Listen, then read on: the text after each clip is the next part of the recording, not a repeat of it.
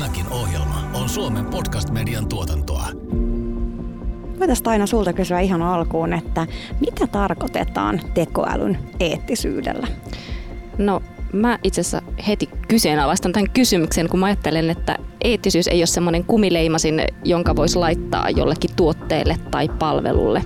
Eettisyys on meidän ihmisten toimintaa koskeva arvostelma. Me sanotaan, että joku on eettisesti hyvä tai eettisesti huono.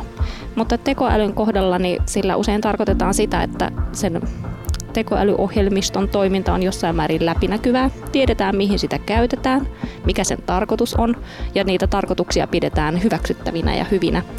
Ja sitten tiedetään, että minkälaisin keinoin se toimii, millä tavalla se minkälaisen datan avulla se on esimerkiksi koneoppiva algoritmi oppinut ää, toimimaan ja luonut itsensä tai millä tavalla se on luotu ja minkälaisia tota, puutteita ja rajoituksia sillä on, että minkä, miten tarkkoja ennustuksia sillä mahdollisesti saadaan aikaan. Eli se on tämmöistä läpinäkyvyyden kautta tulevaa jonkinnäköistä selitettävyyttä. Tekoäly nyt podcast. Ohjelman juontavat tekoälykirjailija Antti Merilehto ja Accenturen Karoliina Hagman, joka on datan, tekoälyn ja teknologiainnovaatioiden johtaja Pohjoismaissa. Tässä jaksossa vieraina ovat ETAIROS-hankkeessa työskentelevä sosiaalietiikan tutkija Taina Kalliokoski Helsingin yliopistosta sekä Accenturen Pohjoismaiden johtava tekoälyarkkitehti Jarkko Ylipaavalniemi. Ohjelma on tehty yhteistyössä teknologiayhtiö Accenturen kanssa. Mua kiinnostaa... Äh... kerroit, että toimit tässä ETAIROS-hankkeessa, niin mikä tämän hankkeen tavoite on?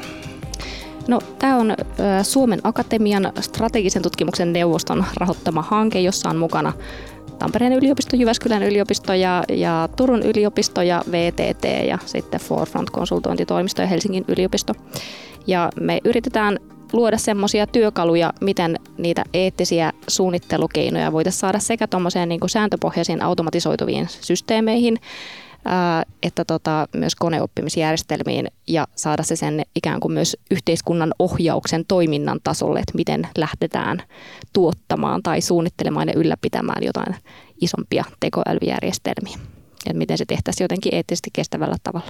No, minkälaista ohjeistusta te laaditte, että jos sä poimit muutamia esimerkkejä, että, että mitkä on niitä tärkeimpiä asioita, mitä pitää huomioida?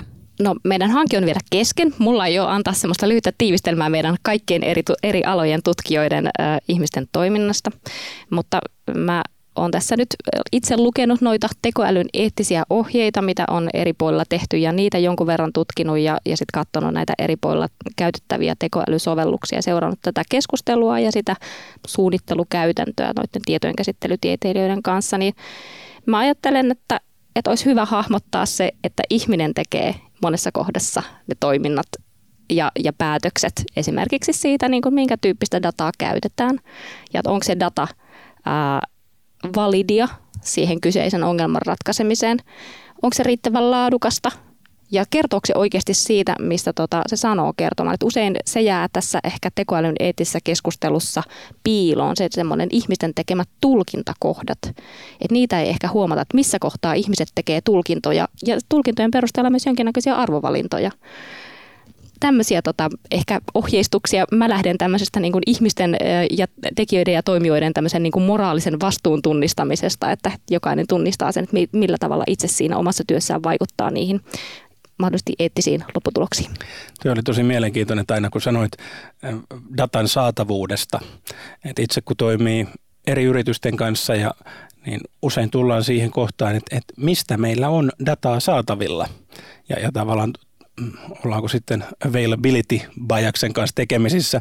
Mä ehkä käännän Jarkolle kysymykseen, että et miten ä, sä toimit monien ä, yritysten kanssa siinä, että miten dataa saadaan, miten sitä hyödynnetään. Ä, miltä nämä Tainan esittämät näkökohdat, mitä ajatuksia herättää?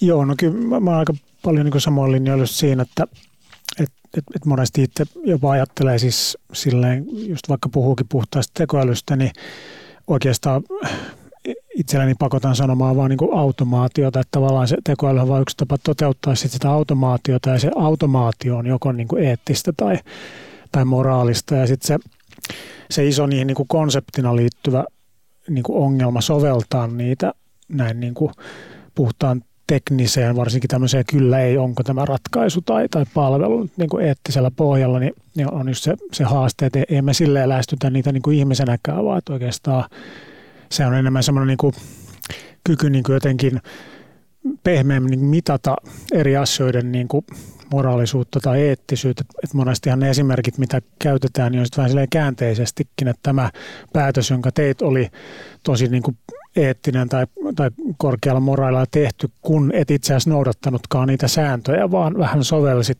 sillä lailla, että ihmisillä on hyvä olla tai, tai sen niin kuin lain henki toteutuu, vaikka ei nyt mennytkään pilkulleen ne summat oikein tai jotain, jotain vastaavaa. Ja tämmöisiähän on niin kuin tosi vaikea tehdä automaation, että mikä olisi se superälykkyys, joka tietäisi maailmasta niin paljon kuin ihminen, että voisi tämän tyyppistä niin kuin vastuuta ikinä ottaa.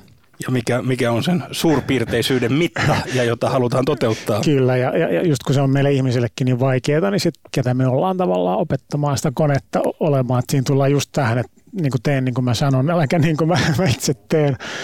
Ja, ja tota, mutta toi on ehkä se niin kuin yksi, yksi sellainen hyvin konkreettinen paikka, missä se, se jotenkin se eettisyys on mitattavissa, on se data, mitä me sinne niin kuin pohjalle käytetään. Että et, et siihen on, on niin kuin varsinkin tää niin kuin E U-alueella paljon regulaatiota olemassa, G D P R ja muu, ja, ja muu maailma alkaa pikkuhiljaa niin kuin seuraamaan, ja, ja, ja, mutta ne erothan on niin kuin huikeita, ja, ja sitä kautta myös ehkä tätä isoa keskustelua vähän tuppaa dominoimaankin ne niin kuin yleensä niin kuin pohjois-amerikkalaisten isojen firmojen etiikkahaasteet, jotka ei välttämättä ole sit niin relevantteja, että siellä puhutaan aika paljon vaikka deepfakeista ja itseävien autojen niin kuin eettisyysongelmista, mitkä on aika kaukana sit siitä niin kuin kokonaisproblematiikasta, mikä pitää ratkaista. Musta oli kiinnostava esimerkki tämä harkinnan kysymys tuosta, tota, että millä tavalla nimenomaan ihmisen eettiseen toimintaan liittyy se, että kyky harkita, ajatella toisin, miettiä niin kuin myös itsensä kanssa ristiriitaisesti niin kuin sen tilanteen ää, sattumanvaraiset tekijät huomioon ottaen, että miten tässä nyt toimitaan. Että kaikkea ei voi elämässä myöskään automatisoida. Ja etiikka mun mielestä on jossain määrin myös semmoinen ala, että siinä pitää olla niin kuin tila sille ää, inhimilliselle harkinnalle ja, ja toiminnalle. Tämä on varmasti tosi mielenkiintoinen kulma, kun katsotaan, että mikä on harkinnanvaraista, mutta olisiko meillä monilla sekä meidän kuuntelijoiden organisaatioissa että, että muualla, että me pystyttäisiin tietty määrä niin sanottuja selviä keissejä, on ne sitten ää, vakuutuskäsittely. Niin, että me, meillä näyttäisi, että, me, että meillä on näihin kahdeksankymmentä prosenttiin, niin meillä näyttää olevan niin paljon dataa, että On, on selkeä päätös. Sitten kaksikymmentä prosenttia, niin tässä, tässä on niin paljon muuttujia tai siellä on epäselvyyksiä, että nämä tulee siirtää käsittelyyn ihmiselle. On, onko, niin kun, kun puhutaan datan saatavuudesta ja muusta, tämä nyt on vain yksi käyttökohde mahdollinen? No tota, mä en osaa noihin prosentteihin sanoa, mutta sen mä osaan sanoa, että tota, ää, usein kun puhutaan tekoälyn eettisyydestä ja mietitään, että meneekö tämä nyt niin kuin oikeiden sääntöjen mukaan, niin loppujen lopuksi meillä on olemassa ää, lainsäädäntö, joka jollain tavalla vastaa sitä niin kuin yleistä moraalitajua ja sitä meidän käsitystä siitä, mitä on oikein ja mikä on hyvää. Et ne ei ole toisistaan yksinomaan irrallaan olevia asioita, etiikka ja, ja sitten lainmukaisuus. Et niin kuin tämä G D P R-tietosuoja säännöt esimerkiksi, niin se on jonkinnäköistä sääntelyä. Ei, no mä nyt en ole ihan varma, että onko se nyt, meneekö se niin kuin lain piiriin vai onko se muuta sääntelyä, että mikä sen status niin kuin tavallaan tämmöisessä juridisessa hierarkiassa on, mutta, mutta yritän sanoa sitä, että usein kun yritetään miettiä, että onko joku automatisoitu systeemi hyvä ja, ja eettinen, niin se ei välttämättä, siis on, on hyvä, että se on lainmukainen ja että se noudattaa näitä sääntöjä ja sen jo niin kuin tekeminen on varmasti teknisesti tosi työlästä. Mutta sitten se eettisyyskysymys on mun mielestä niin kuin askel eteenpäin. Et siinä pitää yleensä miettiä vähän niin kuin mielikuvituksen kautta myös, että no minkälaisia seurannaisvaikutuksia tällä on, mitä se tekee niin kuin, ö, ihmisten ja, ja yhteiskunnan organisaatioiden välisille suhteille ja niin kuin tämmöisille isommille, isommille kysymyksille. Et mä ajattelen, että se etiikka ei ole pelkästään sitä pientä sääntöä, että saako nyt tässä niin kuin ää, tehdä näin vai saako tässä tehdä näin. Että se ei ole semmoista kyllä ei normittamista tai kaiken kieltämistä, vaan se on enemmän ehkä myös sitä niin kuin laajempaa vaikutusta semmoiseen ihmisen ja yhteiskunnan rakenteeseen ja, ja minkälaista hyvää elämää meidän on niin kuin keskenämme ää, tämän, tämän tyyppisillä työkaluilla avustetussa yhteiskunnassa mahdollista elää. Mun oma kokemus on se, että hyvin usein niin me ollaan siellä, jos hyvä elämä on se laaja käsite, niin me ollaan hyvin pienten ratkaisujen, mitkä sille yritykselle on tärkeitä. Jotkut voi olla vaikka hinnoittelupäätöksiä. Millä tavalla ä, tietyt elintarvikkeet hinnoitellaan? Ni, ja ja sitten me puhutaan siellä niinku senttieroista tietyssä kohtaa. Mä, ehkä Jarkko, kysymys sulle. Mä, millä tavalla... Ä, Siinä arjessa, kun, kun Pohjoismaiden tasolla teet tätä työtä, niin, niin millaisissa keskusteluissa nämä eettiset näkökulmat tulee esiin arjessa? No, ky- no kyllä aika kattavasti tulee, että nykyään, nykyään just osataan, osataan niin kuin aika hyvin haastaa sitä ja vaaditaankin just sitä ja varmaan osa tulee just tuosta, että, että on, on niin kuin herätty siihen, että, että niin kuin laki ja muu, muu regulaatioalasta riippuen, niin itse asiassa vaatiikin aika paljon, että se vähän se haaste on se, että sitä ihmistyötähän on, on hankala jopa ehkä taas käänteisesti niin kuin laiton itse asiassa mitata sellaisella tarkkuudella, että kysyppä siltä ihmiseltä, miksi päätit näin, niin, niin tota, ei, ei kukaan halua olla siellä töissä. Ja sitten jos kysyy, niin me ollaan aika hyviä keksimään jälkikäteen itsellemme niin kuin tarina siitä, että miksi mä päätin näin, vaikka se oli aika mutu se, se, se itse tilanne siinä, siinä päätöksessä, että mutta just niin kuin, noinhan se tulee, ne on niin kuin pieniä juttuja, että se on varmasti niin kuin aika paljon tosiaan niin kuin se sen läpinäkyvyys ja todella tuoda niin kuin esiin se, että miksi se vaikkapa se sentin hintaero olisi niin kuin jollain tavalla niin kuin merkittävä, miksi se niin kuin kallistaisi sen, sen tota ennusteen tai päätöksen tiettyyn suuntaan, että miksi se on niin kuin parempi vaihtoehto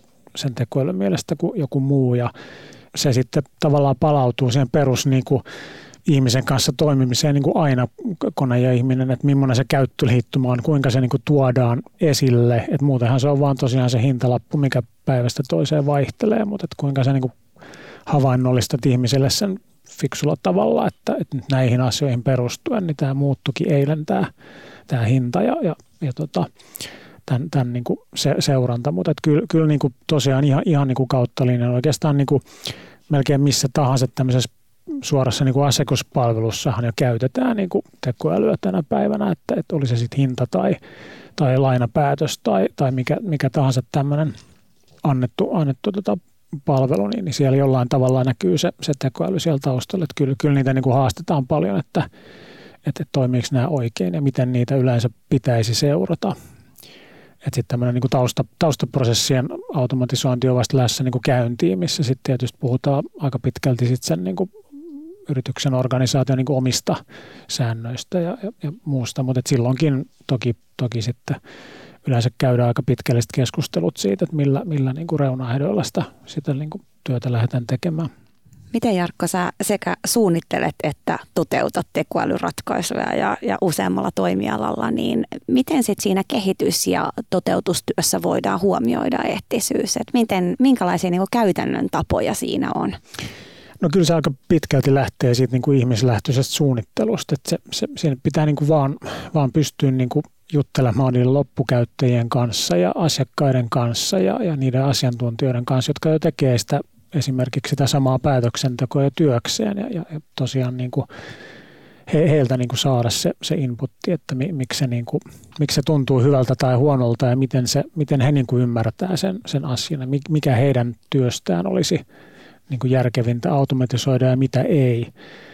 Et, et, et monestihan se menee, me, menee just sanoisin ehkä niin kuin, tosiaan vaikea heittää prosenttilukuja kaiken kattavasti, mutta sanotaan niin kuin, ehkä itse, itse sanoisin se jotenkin niin päin, että melkein tapauksessa kuin tapauksessa niin neljäkymmentä prosenttia on aina niitä niin kuin tosi suoraviivaisia juttuja, että melkein kyseenalaistaa itsekin, että tarvitaanko me oikeasti tekoälyä tähän, että se joku yksi niin kuin, kyllä ei vastaus niin kuin, riittäisi niin kuin sääntö.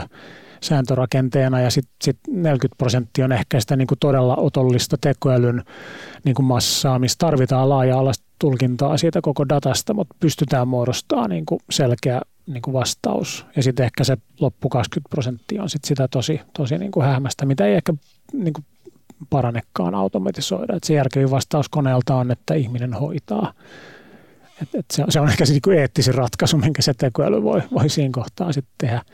Haastehan on joskus, jos tunnistaa näitä toisiinsa, että jälkikäteen analysoimalla on hyvä, hyvä nähdä, mutta, mutta siinä päätöksentekohetkellä se ei koneellekaan välttämättä aina helppoa tietää, että mihin näistä kolmesta se kuuluu se tapaus. Asetetaanko me koneelle ylisuuria odotuksia, kun emme pystytä, niin kuin tässä aikaisemmin käytiin läpi, niin emme pystytä menemään sinne ihmisen mieleen, että minkä takia harkinnanvaraisia päätöksiä on tehty suuntaan tai toiseen, niin onko tavoitteet liian isot, että me pystyttäisiin ymmärtämään, miten kone sen päätöksen tekee? Kun koneelta odotetaan, että se on väline, että se auttaa ihmistä, niin kuin ihmisen päämäärien edistämisessä niin kuin jotenkin tehokkaammin ja paremmin kuin mitä aikaisemmat välineet. Sehän on niin kuin kaiken uuden kehittämisen koneen niin kuin semmoinen tausta-ajatus. Niin kyllä siltä odotetaan aika paljon, mutta nyt esimerkiksi jos katsoo E U:n tekoälyn etiikan tätä dokumenttia Trustworthy A I, jossa asetetaan ihan hirvittävän monta, keskenään ehkä vähän ristiriitaistakin periaatetta äh, sille, että millä tavalla tekoälyn pitäisi ihanteellisesti toimia, niin eihän se käytännössä niin kuin useinkaan ole mahdollista. Et se eettinen harkinta ei ole pelkästään sitä, että mietitään, että tehdäänkö hyvää vai huonoa, vaan se on, se on sitä, että minkälaisten äh, haitallisten sivuvaikutusten kanssa me ollaan valmiita, äh, valmiita elämään tai minkälaiset riskit me ollaan valmiita hyväksymään tai että, että mitkä on niin kuin, äh, semmoisista melko hyvistä vaihtoehdoista niin kuin paras tai, tai niin kuin jotenkin kestävin niin kuin eri näkökulmat huomioon ottaen. Et se on aika monimutkaista, että se ei ole se niin kuin tekoälyn eettisyys sitä, että tämä on nyt eettinen tekoälysysteemi ja tuo ei ole, vaan että, että se on niin kuin myös yhden järjestelmän sisällä usein niin kuin varmaan aika monimutkaista saada, saada sitä palvelemaan niitä niin kuin vähän ristiriitaisiakin eettisiä arvoja. Mulle tulee mieleen, ja mä odotan Karoliinan murhaavaa katsetta, kun mennään taas vähän aiheen ulkopuolelle. Mulle tulee mieleen nämä vuokrattavat sähköpotkulaudat Helsingissä. Et, äh, se on lainmukaista toimintaa, niitä saa vuokrata näköjään, koska ne on tuolla. Ja sitten kuitenkin iloisesti niin ulkoisvaikutus, eli kaatuilevat jurriset teinit, jotka halkaisee päänsä, niin se jätetään yhteiskunnalle. Niin tavallaan nyt huomaan olevani Simpsonien Old Man Yelling at the Clouds, joka on, on pahoillaan tästä. Mutta niin kun, et mun mielestä tämä ei ole, jos puhutaan eettisyydestä, nyt ollaan, mä tiedän ollaan tekoälyn ulkopuolella. Ei musta siis hyvä esimerkki, koska mä oon pohtinut nimenomaan näiden potkulautojen eettisyyttä viikonloppuun, kun joku yritti ajaa mun äidin yli. Niin, ja, ja nimenomaan, että siellä on, niin kun, et me, äh, sinänsähän äh, seuraava on Merilehdon tulkinta.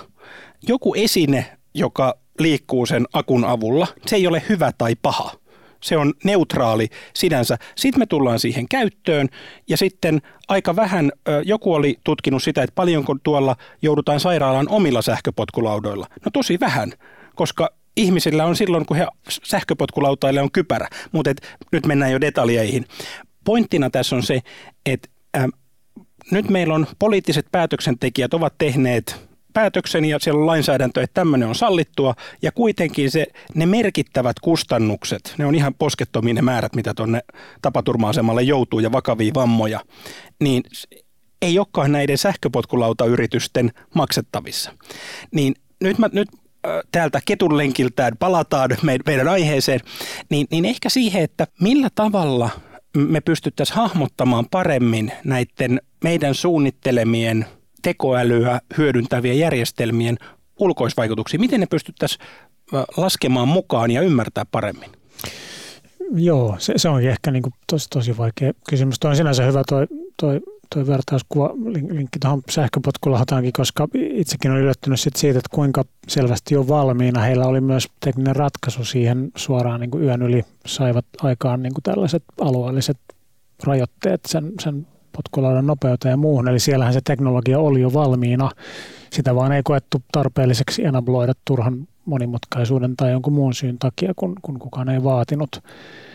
Ja, ja näin varmaan monesti niin kuin muussakin on, että et, et, et ehkä niin kuin laajemmalla eettisellä kulmalla vähän samaan tapaan itse ajattelen monesti sitä niin kuin yleensäkin tämmöisen niin kuin autonomisen liikenteen kokonaisvaikutusta. Niin että siinähän niin kuin se usein unohdettu isoin eettisin kysymys on se, että sit, sit joskus kun se toivottavasti toimii lähitulevaisuudessa kaiken kattavasti, niin sehän oikeastaan antaa suoraan yhteiskunnalle sen ison vivun, mistä voi niin kuin valita, että kuinka monta tapaturmaa tai kuolonuhria liikenteessä tulee.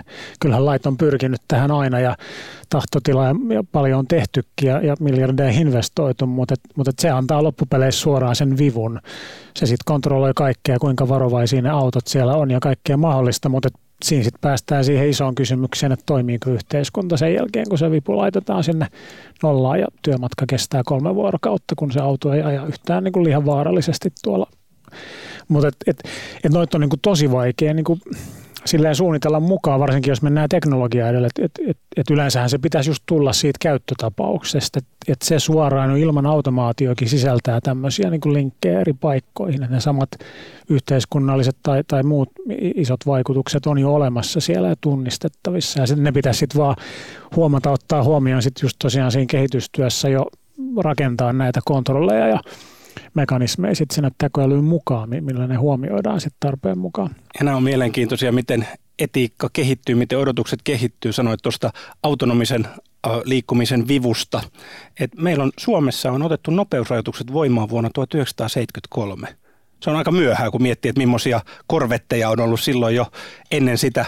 Tietysti oli öljykriisi ja monta muuta vaikuttajaa, mutta siitä tulee sitä riskiä. Taina. Yksi iso tekoälyn etiikan kysymys mun mielestä on just se, ne käyttötapaukset ja sitten se niinku koneen ja ihmisen yhteistoiminta. Varmaan puhutaan rajapinnasta hienosti, mutta että mä käytän tätä yhteistoimintanäkökulmaa, koska mä ajattelen, että ihmisen pitää usein ottaa huomioon sen niinku meidän ihmisten toimintaan ja meidän monimutkaisiin yhteistoimintoihin vaikuttaa mitä monimutkaisemmat teknologiset järjestelmät, jotka kohtuullisen itsenäisesti ehkä tekee päätöksiä. Et ne vaikuttaa siihen, mitä, mitkä on meidän toimintamahdollisuudet, mutta sitten myös meidän toiminta vaikuttaa siihen, että miten, miten ne tota, palvelee niitä suunniteltuja tarkoituksiaan tai että miten niitä sitten lopulta käytetään. Että tämä on niin kuin mun mielestä semmoinen tärkeä kysymys, niin kuin mikä, mikä tulee esiin varmaan myös siellä teknologisella puolella, että kun puhutaan ihmislähtöisestä suunnittelusta. Mutta, mutta me yritetään sitten tuossa ehkä meidän ETAIROS-hankkeessa vähän yrittää muotoilla niitä toiminnan ja yhteistoiminnan niin kuin semmoisia ää, ää, yleistettäviä teoreettisia työkaluja, joita voisi mahdollisesti soveltaa sitten muualle. Että miten, minkälaisia asioita missäkin vaiheessa, suunnitteluvaiheessa pitää ottaa huomioon. Niin ja toisaalta se, että mitkä eettiset asiat voidaan ratkaista sillä teknologialla ja sillä ratkaisulla ja mitkä jää kokonaan sen ulkopuolelle, niin kuin Antti tuossa sun esimerkissä. Ja sitten toisaalta, että, että jos palataan vaikka näihin potkulautaonnettomuuksiin, niin onko se ne kustannukset ja ne jää julkiselle terveydenhoidolle maksettavaksi vai onko se ne ihmiset, jotka siellä sitten päivistä, päivystää, on pois viikonloput, on illat pois ja, ja tavallaan se, että, että se ei ole pelkästään kustannuskysymys. Juuri näin. Niin, eettisyyttä voi harkita monella eri perusteella. Se, että arvioidaanko sitä, että mitä halutaan saada aikaan, eli sitä niin kuin ikään kuin suunnittelijoiden ja, ja alkulähtötilaan niin kuin tätä intentiota tai jonkinnäköistä Ää, tavoitetta. Harkitaanko ja pohditaanko sitä, että, että onko ne keinot hyväksyttävät, onko niissä jotain epäilyttävää vai pohditaanko sitä, että, että mitä mahdollisesti saadaan aikaan, minkälaiset seuraukset ja vaikutukset on, on niillä niin kuin saatavilla toimilla tai että minkälaisia mahdollisia niin kuin, ö, väärinkäyttömahdollisuuksia on, vaikka Antti sanoi, että ihminen ei välttämättä ole suoraan paha ja että sä et usko siihen, että kaikki haluaisi pahantahtoisesti käyttää erinäköistä teknologioita, mutta kyllä meillä on yksi aika Aika pelottava Kiina-esimerkki kuitenkin siitä, että mihin erinäköisiä teknologisia sovelluksia oikeasti voi käyttää ihmisten elämän vaurioittamiseen. Mutta esimerkiksi just tämmöinen, luin uutisen lääketieteellisestä ää, tämmöisestä niin kuin aivojen ja tietokoneen ää, välisen yhteyden jotenkin uudesta edistysaskeleesta. En muista enää teknisiä yksityiskohtia, mutta ajattelin heti, että vau, wow, että tällähän pystyy parantamaan niin kuin esimerkiksi tai helpottamaan tuommoista lockdown-syndroomasta kärsivien ihmisten elämää, jotka ei kykene kommunikoimaan. Että heidän aivotoimintansa toimii hyvin, mutta he ei pysty millään tavalla niin kuin, muuta kuin ehkä silmänliikkeellä ilmaisemaan itseään. Että tämä on niin kuin eri, erilaisen hieno kehitysaskel. Mutta sitten tuli se toinen ajatus, että mihin muuhun tätä voi käyttää. Et, et jos, ja että onko ne kaikki käyttökohteet välttämättä hyviä ja että mihin se, mihin se sitten vie. Ja, et, ja mun mielestä ne on ihan niinku aitoja kysymyksiä ja että kaikkeen ei välttämättä ole pakko sanoa, että kyllä ja että just tähän suuntaan mennään. Vaan välillä voi sanoa, että toi ei ole hyvä, että ei mennä tonne. Ja, ja sitten tullaan tähän, että jos meillä on iso jakoavain ja olen tutkimusaluksen moottorimies, joka sa- saa juuri sen jakoavaimella avattua, niin sehän on tosi hyvä, mutta sillä samalla jakoavaimella voi kajauttaa toista päähän, niin kuin että mihin sitä käytetään. Meillä on itse asiassa pari kuulijakysymystä. Mä kävin tuolla keskustelua tästä, että meillä on eettisyys aiheena. Me lähestytään suurella myötätunnolla näitä, mutta yksi oli liitty neuroverkkoihin. Kun me ollaan, ehkä jos, jos tämä on alkuun enemmän Jarkolle, että perinteisissä, varsinkin kun tullaan sieltä sääntöpohjaisesta, niin, niin pystytään löytämään se, että mikä vastaus vaikutti, mikä datapiste vaikutti siihen, että tässä kohtaa niin vaikka vapaa-ajan vakuutus, olitko työpaikalla, olitko töissä, kyllä ja kyllä, niin sitten todetaan, että tämä ei kuulu tähän. Et, et, voidaan todeta, että nämä kaksi vastausta. Miten neuroverkkojen kanssa? Tämä kysymys liittyy siihen, nousi tuolla keskustelussa, että pystytäänkö tänä päivänä neuroverkkojen tekemiä ennusteita, suosituksia, niin palauttaa siihen, että minkä takia tämä suositus tuli ja yleisellä tasolla. Joo, kyllä voidaan, voidaan ja tavallaan se, se sinänsä se niin kuin tilastollinen teoria on, on molemmilla aika sama, että et toki niin kuin tämmöisen neuroverkon kanssa se tarvittava niin kuin laskentateho on tietysti huomattavasti isompi, koska siltä pitäähän oikeasti kysyä ne kaikki mahdolliset välivaihtoehdotkin, että, että tavallaan se, se myöskin se niin kuin sisäänmenevä syötedata sille neuroverkolle ei ole vaan se niin kuin, tota, monesti se, että olitko kotona vai, vai työpaikalla, vaan niin kuin sijainti tai joku muu tämmöinen vähän niin kuin laajempi konsepti on alkujaankin ja sitten sit, tota, eli se täytyy niin kuin tavallaan kysellä läpi vähän niin kuin miltä tahansa älykkäältä niin kuin olennolta johtuisi kysymään, että, että, että mitä tekisit tässä tapauksessa, mitä tekisit tässä tapauksessa, ja sitten voi kartoittaa, että, että miten nämä niin kuin vastaukset kaiken kaikkiaan menee. Ja riippuen sitten tietysti, minkälainen neuroverkko tai muu, muu neuroverkon kaltainen niin kuin tekninen ratkaisu on, niin löytyy sitten tietysti niin kuin oikopolkuja ja nopeampia tapoja mahdollisesti tehdä se, mutta, mutta tavallaan se on tämmöinen niin kuin brute force, kysy kaikki vaihtoehdot läpi, niin, niin, niin saat tietää. Eli tavallaan meidän, ja taas ei käydä kaikkia tapauksia läpi, mutta et, et neuroverkon antama ennuste, suositus, niin se ei ole enää black box, vaan että sitä pystytään brute forcen avulla päästään kiinni siihen, että miksi tämä suositus on, mitä se on.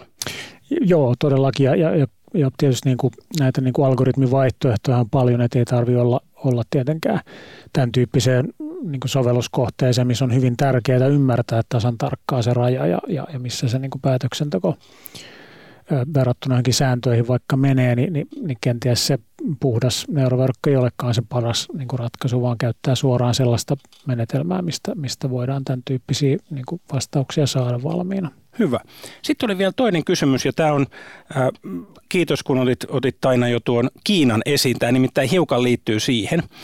Äh, Kysyjä pyysi sanomaan erikseen, että, että tämä tulee niin kuin hyvän tahtoisesta lähtökohdasta tämä kysymys, mutta äh, se menee suurin piirtein niin, että kun meillä on, äh, käytämme Facebookia ja sitten meillä on WhatsApp käytössä ja majoitukset varataan Airbnbistä, siis äh, suuria yhdysvaltalaisia korporaatioita, ja sitten meillä on tämä Euroopan sekä lainsäädännöllisesti että kielellisesti että datamäärällisesti pilkullinen alue, ja sitten meillä on Kiina, joka on ihan, äh, tekee ihan mitä tykkää datan ja tekoälyn avulla. Niin onko sillä, mitä me Suomessa teemme, ne eettiset valinnat, niin onko sillä merkitystä?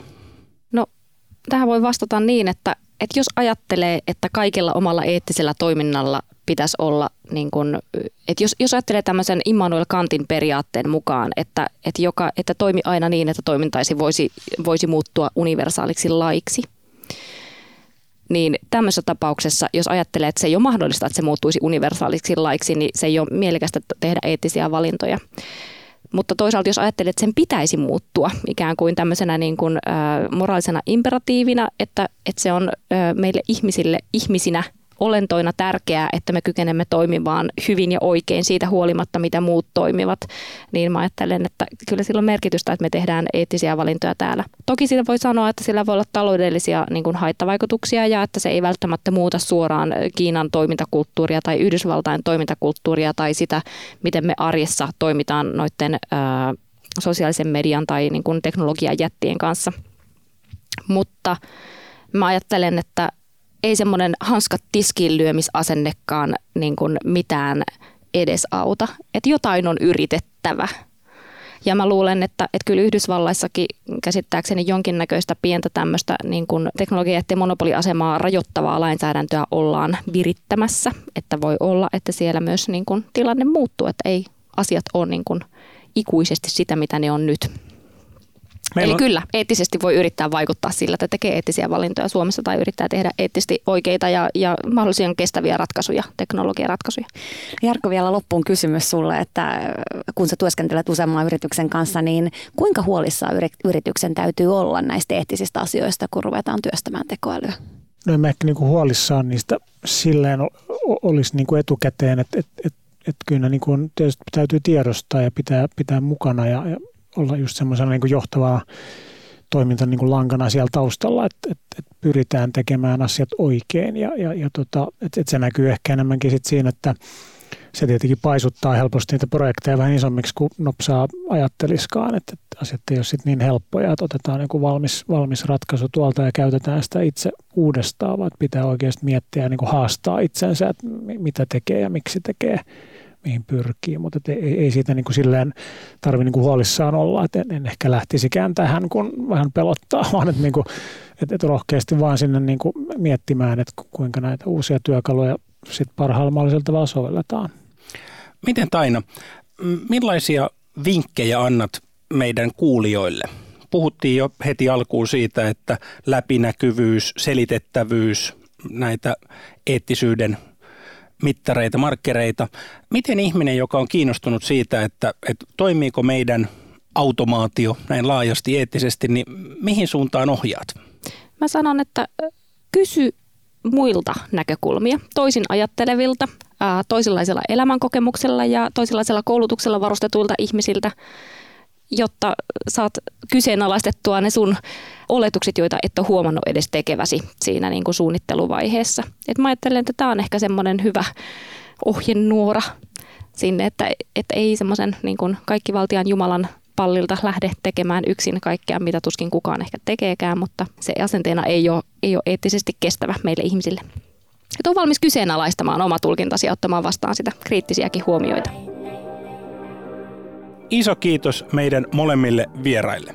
Tänään puhuttiin eettisyydestä, siitä, että on tiettyjä perusvaatimuksia, läpinäkyvyys, tarkoituksen ymmärtäminen, jotka koskevat kaikkia tekoälyjärjestelmiä. Ihmislähtöinen suunnittelu jälleen, miten ymmärretään se, mitä tämä tekoäly voi tehdä, myöskin miten sitä voidaan käyttää väärin. Äärimmäisen tärkeää on pitää mukana toisinajattelijoita, jotka voivat antaa erilaisia näkökulmia ja sitä kautta lopputulos on parempi. Tämä on Tekoäly nyt podcast. Kiitos, että olit mukana. Seuraa meitä Spotifyssa ja tilaa ja arvostele Apple Podcastissa, niin kuulet uudet jaksot ensimmäisten joukossa. Moi moi! Tekoäly nyt.